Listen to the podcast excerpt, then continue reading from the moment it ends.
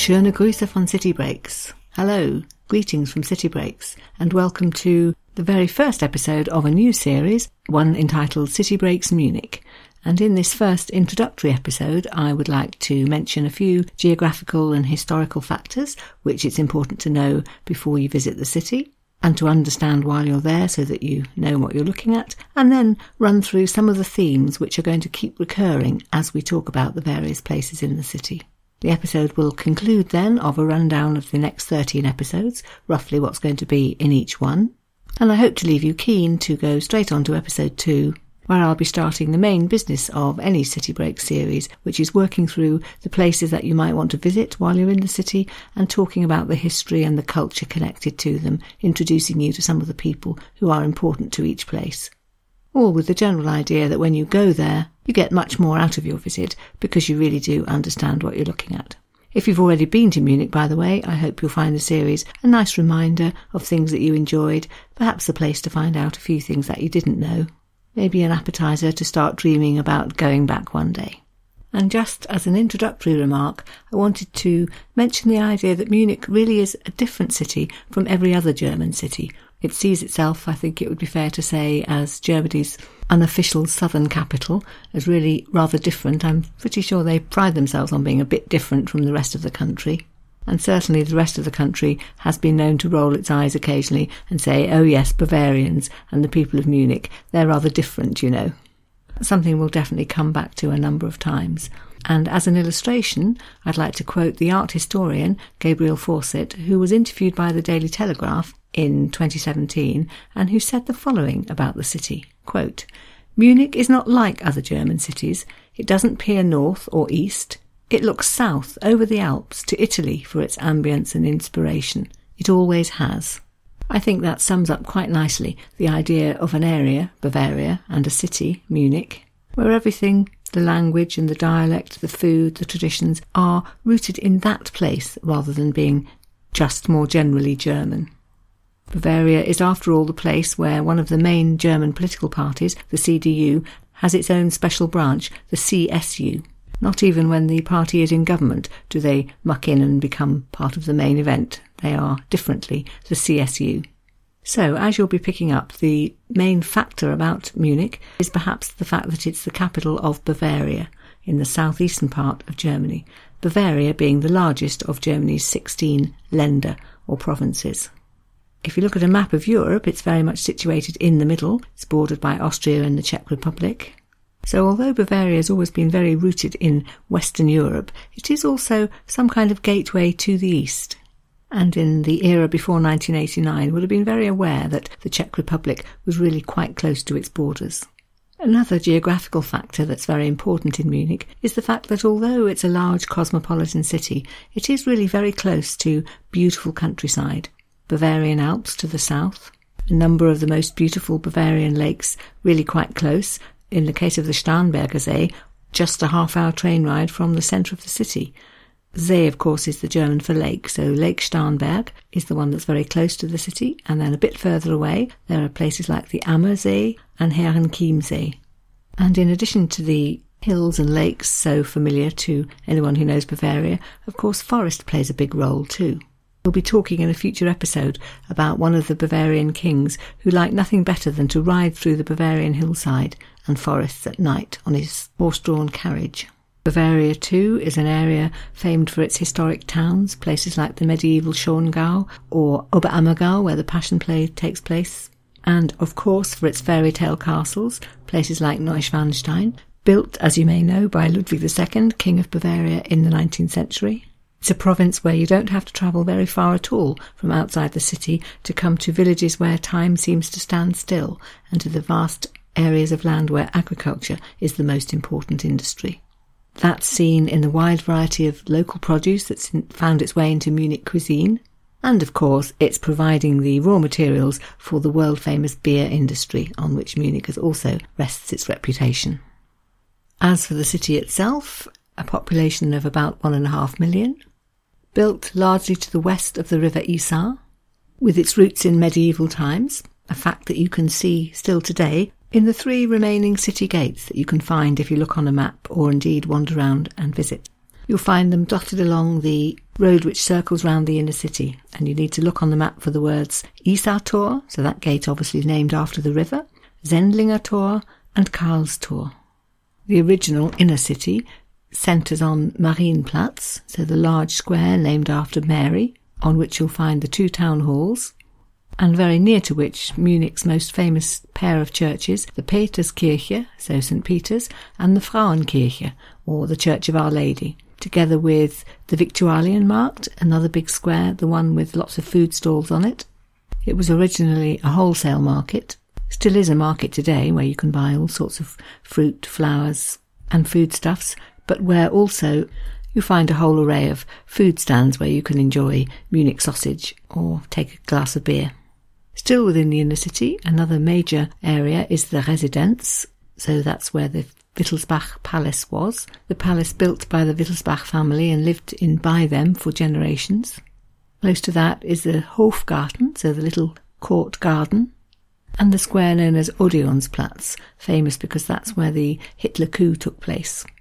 Just outside the inner city, to the northeast, you'll find the district of Schwabing, which was the intellectual area where the university still is today, and the Englischer Garten, an enormous park designed originally by an Englishman, hence the name. To the northwest is the museum quarter, with most of the big art galleries, and more controversially, Königsplatz, so King's Square, which was the site of the Nazi headquarters in the 1930s and 40s. Southwest of the inner city is a large green area known as the Theresian Theresienwiese, literally translated as Teresa's Meadow, and best known today as the site of the Oktoberfest. And the eastern side of the city is dominated by the river. So, hope that helps you get your bearings a little bit. Let's move on to the history of the city, which was founded in the 12th century by one Duke Henry the Lion, who ruled over quite a lot of territory in northern Germany and was very keen to extend his empire in a southerly direction. Some of the earliest inhabitants of the city of Munich were monks, and that's important because actually that's where the city gets its name. So the German for monk is Mönch, and München, the German name for the city, then is a corruption of that word, and even today then serves as a reminder of the city's origins. Two things which are seen as symbols of the city are both connected to this very early history. So one is the lion. You probably know the word Löwenbräu as the name of one of Munich's best known breweries. And the Löwen part of that word is indeed the lion, which is seen as a symbol of the city, going back, of course, to the fact that their founder was Duke Henry the Lion. And the other symbol that you'll see a lot on postcards and in souvenir shops is a strange creature called the Münchner Kindl, which really means the child of Munich. In its current form, it really evolved in the 19th century.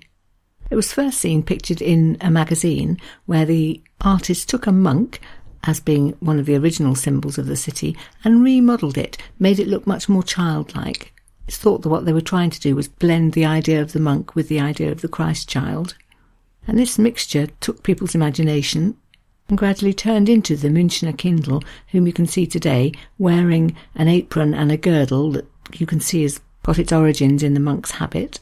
It's carrying two much more secular accoutrements. It generally has a beer stein in one hand and a radish in the other. We'll come to radishes later, but they're uh, seen as an accompaniment for a good glass of beer. And actually, while we're talking about symbols, it's not strictly speaking a symbol of Munich, but to me, one of the things that I see out and about often, which reminds me of the city, is the BMW symbol. BMW, of course, the most successful company in Bavaria, based in Munich. And for their symbol, those blue, pale blue and white colours that you see, they are the Bavarian national colours. And you may not know that the design is based on four aircraft blades because when BMW was first founded, it was in fact aeroplanes and not cars that they were originally making. And you will see those same pale blue and white colours on flags across the city and on many other things where a spot of patriotism is called for, sometimes on beer tankards, for example. I'm going to skip a lot of Munich's early history because it doesn't relate too much to the places that you're probably most likely to visit, but just a couple of dates I did want to mention, both in the 16th century. So Firstly, that was a century in which the first purity law was introduced, which is actually a law regulating the beer industry and saying that German beer, proper German beer, only could have no other ingredients than hops, barley, and water. So, as early as 1516, they were setting about creating the German beer industry that was going to be so popular worldwide for centuries to come. 1516, that's the date we need to remember. The purity law does still apply, it's been modified slightly. These days, it's also permitted to include yeast, but it's certainly still not allowed to add any preservatives or flavourings or anything. And the other key fact about the 16th century was the Reformation. They were talking about Luther's time, when in other parts of Germany people were leaving the Catholic Church and forming Protestant churches, but where in Munich things were staunchly Catholic, remained so, and in fact, even today, both Munich and Bavaria are very Catholic areas. I did see a statistic for 1906 telling me that the population of Munich in that year was 80% Catholic. As far as the history of Munich, which is important when you're on a visit there, is concerned, it's really in the 19th century that things begin to get interesting. As early as 1806, Bavaria became a kingdom, ruled over by such major personalities as Ludwig I and Ludwig II. And it's interesting to note that in 1871, when Germany was unified, became one country, Bavaria still kept its sovereignty and many of its own traditions. So even at that stage, keeping a certain separateness, a certain Bavarian flavour. Munich, of course, played a major part in the 20th century history, being the city from which Adolf Hitler rose to power after the overthrow of the Bavarian monarchy in 1918, the place where he organised the putsch which failed in 1923, a city which suffered terribly through the 20s from mass unemployment, hyperinflation, currency collapse, much like the rest of Germany, but where these things took on even more significance because they made people perhaps more willing to accept that a different type of ruler was what was needed, with the end result that Hitler made it his power base before he moved to Berlin in the 1930s. And there was a stage when Munich was actually known as the Hauptstadt der Bewegung, so the capital of the movement, the movement, of course, being National Socialism. If you've only come across one thing in Munich history, it's probably the signing of the Munich Agreement, which of course was a precursor to the start of World War II, because it was in Munich that Hitler and Mussolini and Neville Chamberlain met up to see what could be done about the German invasion of the Sudetenland and to decide that that would be allowed. And the signing of the treaty led to the return to England of Neville Chamberlain, waving the piece of paper claiming that he had gained peace in our time from this agreement. During World War II, Munich was famously the place where some of the resistance groups tried their best to oppose Hitler and were brutally cut down by him, groups like the Weiße Rose, the White Rose student resistance group. But to no avail, Munich was badly bombed in the war, and so the 1940s and 50s were decades of rebuilding. They began straight after the war with things like the Trümmerfrauen, the rubble women, who worked with their bare hands to move enormous quantities of rubble aside so that rebuilding could begin. The 50s were more characterized by that other very German phenomenon, the Wirtschaftswunder, the economic miracle. And then eventually, modern, wealthy Munich came out, the seat of such world famous successful companies like BMW and Adidas, but also still a place very much rooted in its Bavarian traditions. So that's the briefest of run throughs of things you really need to know about the history of Munich. Many of those things we'll be coming back to in future episodes. And so I wanted to turn next to the idea of the themes that will keep recurring as we talk about Munich in all its different guises. We certainly can't ignore the theme of dark history, the arrival of Hitler in 1913, the rise of Nazism, World War II, the presence of the Dachau concentration camp just outside the city, and I think it is to Munich's credit that it doesn't try to ignore them either. And there are a number of places you can visit where you can find out all about that side of the city's history. One is the Stadtmuseum, Town Museum, which has a completely separate permanent exhibition devoted to the rise of Hitler and World War II.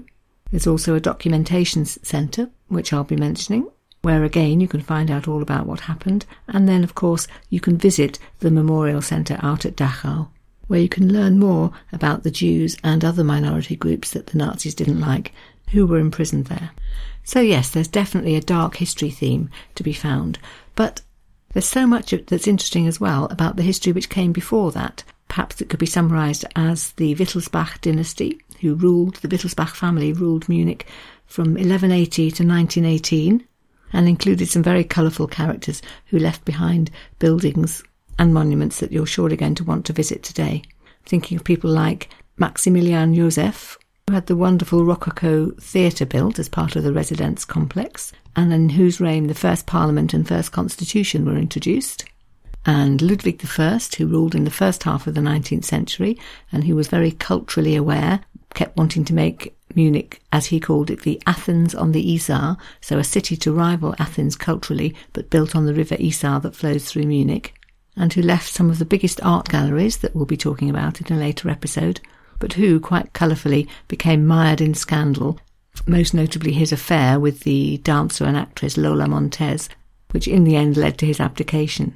His successor, Maximilian II, is seen as a very enlightened ruler and you'll certainly come across him because he it was who introduced a building programme that led to the setting up of some of the biggest, widest streets in the city, one of which is called after himself, Maximilianstrasse, which goes past the residence. Ludwig II might be the best known of the later Wittelsbach monarchs, the highly flamboyant but equally highly fragile king who gradually retreated into a fantasy world, part of which involved overseeing the building of the fairy tale castles now dotted around Bavaria like Neuschwanstein and Herrenchiemsee. So yes, Royal Munich is definitely a theme. That leads nicely on to another very prevalent theme, which is going to be that of art and culture. The building in the 19th century of some of the world famous art museums like the Alte Pinakothek and the Neue Pinakothek. Munich is also the city which had its very own artistic movement in the early 20th century, the Blue Rider movement, centred around artists like Kandinsky and Paul Klee, and which has its own museum in Munich today known as the Lenbach House. On a different note, Munich is also famous as a place where you can see Baroque architecture, something imported really from southerly places like Italy. Michaelskirche, for example, is said to be the largest Renaissance church north of the Alps. And in the late 19th and early 20th century, there was the golden age of Munich, very much centred around cafe culture. You can see little glimpses of that still in places like the Café Luitpold. And it was a time when famous writers like Thomas Mann and Heinrich Heine gathered in the city, as did Ibsen, and also lots of well known musicians, Wagner, Mahler, and Strauss all have Munich connections. So, for all those reasons, we can definitely say that Munich is a centre of art and culture. It's also a city of contrasts. It's very German, seems very German certainly to foreigners, and yet it is the German Bundesland that sees itself as being really not quite German in the way that all the others are, set apart, a bit different. If you visited other more northerly German cities, you'll feel the difference as soon as you arrive in Munich, a sort of southerly feel, a bit more sunshine, different types of architecture. Then there's the town and country contrast. Munich is a very wealthy city. There are said to be more millionaires per capita there than anywhere else in Germany, except perhaps Hamburg. Wealth that's founded partly on companies like BMW and Adidas, and bringing along with it a sophistication and a cosmopolitan feel, and yet at the same time, the city is very much of Bavaria, something you can feel immediately in its food, in its agricultural traditions, one of the main squares in Munich, for example, has a May tree every year. There's a big agricultural show linked to the Oktoberfest. And the countryside never feels very far away. There's Lake Starnberg, just a few minutes train ride out of the city centre. The Bavarian Alps are not far away, nor is the forest. And the fairy tale castles always have a very rustic setting. Munich is the city where you can see people wearing Tracht, Bavarian costume, the full regalia, perhaps more when they're working in the tourist industry, but nevertheless, in the streets of Munich, you'll see lots of people wearing those green Loden coats and felt hats in the winter. And perhaps another contrast would be the contrast between the, the very religious and the secular. Definitely a Catholic city, a city in which there's a law which says that the Frauenkirche, the big Catholic church, has to be the tallest building in the city, such is its importance. And yet, of course, it's the city where the world's biggest beer festival takes place every year and attracts six million visitors. Yet even there, right in the middle of the Oktoberfest, you'll find that Mass is held. And this mixing of the religious and the secular doesn't seem very odd after all when you consider that the medieval monks, who were some of the earliest inhabitants of the city, were the people who first came up with the idea of brewing beer. And maybe the very last theme that I'd want to mention would be that of Gemütlichkeit. Gemütlichkeit means a nice, cosy, pleasant atmosphere. It's a very German idea, generally, but it seems particularly pertinent in Munich, where all those beer halls and beer gardens play such an important role, and where the hearty cuisine is also enjoyed in all the cafes and restaurants. And I found a quotation from a book called Meyer's Encyclopedia, which was written in 1852, and which really sums up the idea that Conviviality and hospitality and Gemütlichkeit is an important thing in Munich, was then, still is. This is what was written. Quote, Firmly attached to his homeland and either ignorant or misinformed of what lies beyond, the Munich native enjoys dancing and music and beer most of all. So there you have it, a little bit of a summary of things important to Munich, things that make Munich different from any other city you might ever visit. So I'd just like to finish by giving a quick rundown of the episodes which are planned and what's going to be in them. Episode 2 will start with the Residenz. I like to base most of the episodes around somewhere that you're going to visit. And alongside the history of the Residenz and an idea of what there is to see there, I'm going to slot in a brief history of the Wittelsbach dynasty, that family that ruled Munich for 700 plus years. For episode 3, we'll be going to their summer palace, Schloss Nymphenburg, to find out what's there, and I'll also be giving a brief biography of Ludwig I and the tale of his spectacular downfall, engineered by the dancer and good time girl Lola Montez, whose picture you can see in the Schönheitsgalerie, so the Gallery of Beauties in the Schloss Nymphenburg. She's not there by herself, unfortunately, because Ludwig used it as a place to collect portraits of all his favourite women. For episode four, we'll go out to Starnberg, so the lake just outside the city, which was so linked to Ludwig II. Boat trips from Starnberg will take you to places where he lived, to the Roseninsel, his island retreat on the lake, and to the place where he died, a rather mysterious death. He drowned in the lake. People were never quite sure whether it was an accident or not. And today you can see there the memorial church overlooking the place where he died and the wooden cross which sits in the water at the very spot. For episode 5, I'm planning a tour of some of Ludwig's fairy tale castles. So there'll be information about Neuschwanstein, about Linderhof, and about Herrenchiemsee, and what there is to see in each of those. And then for episode 6, we'll come back to Munich town centre and have a look at all the main buildings there, from the Marienplatz, several of the big churches, and the Englischer Garten.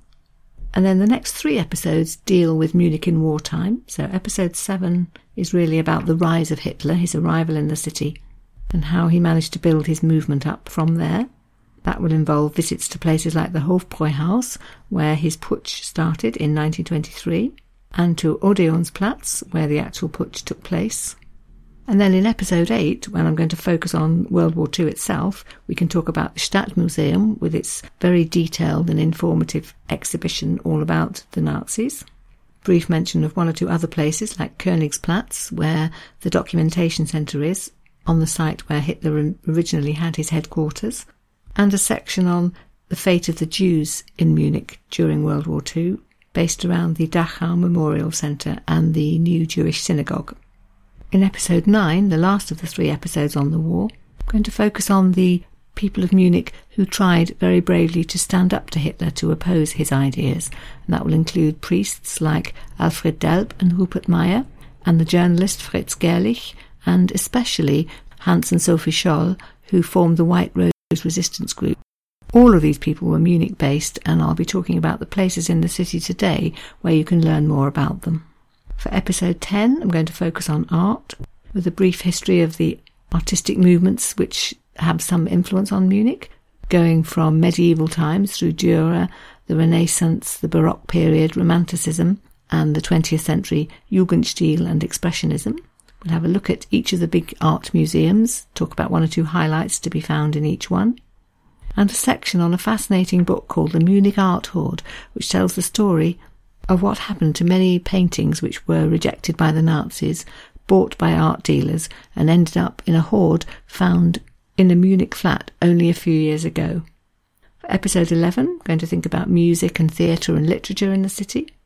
Talk about Munich's golden age at the end of the 19th century and the very early 20th, and some of the places you can still visit today which are a reminder of that.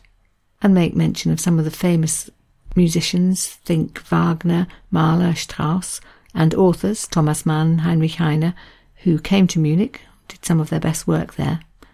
Episode 12, then, I'm going to call Munich's sporting history because I'd like to talk a little bit about the two big football clubs and the amazing Allianz Arena, the stadium which they share, and then move on to talk about the Munich air crash and the memorials of it which you can see in the city today, and the 1972 Olympics. Munich's Olympia Park, of course, is still there and is one of its major tourist attractions.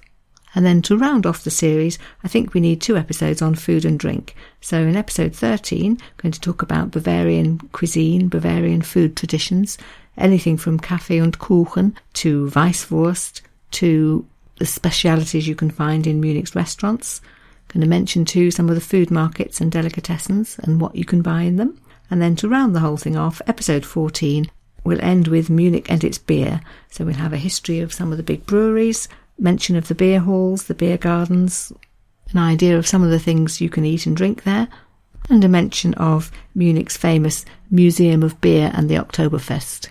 And that will be it. It does seem a fitting place to end with the notion of Gemütlichkeit. What could be more Munich in flavour?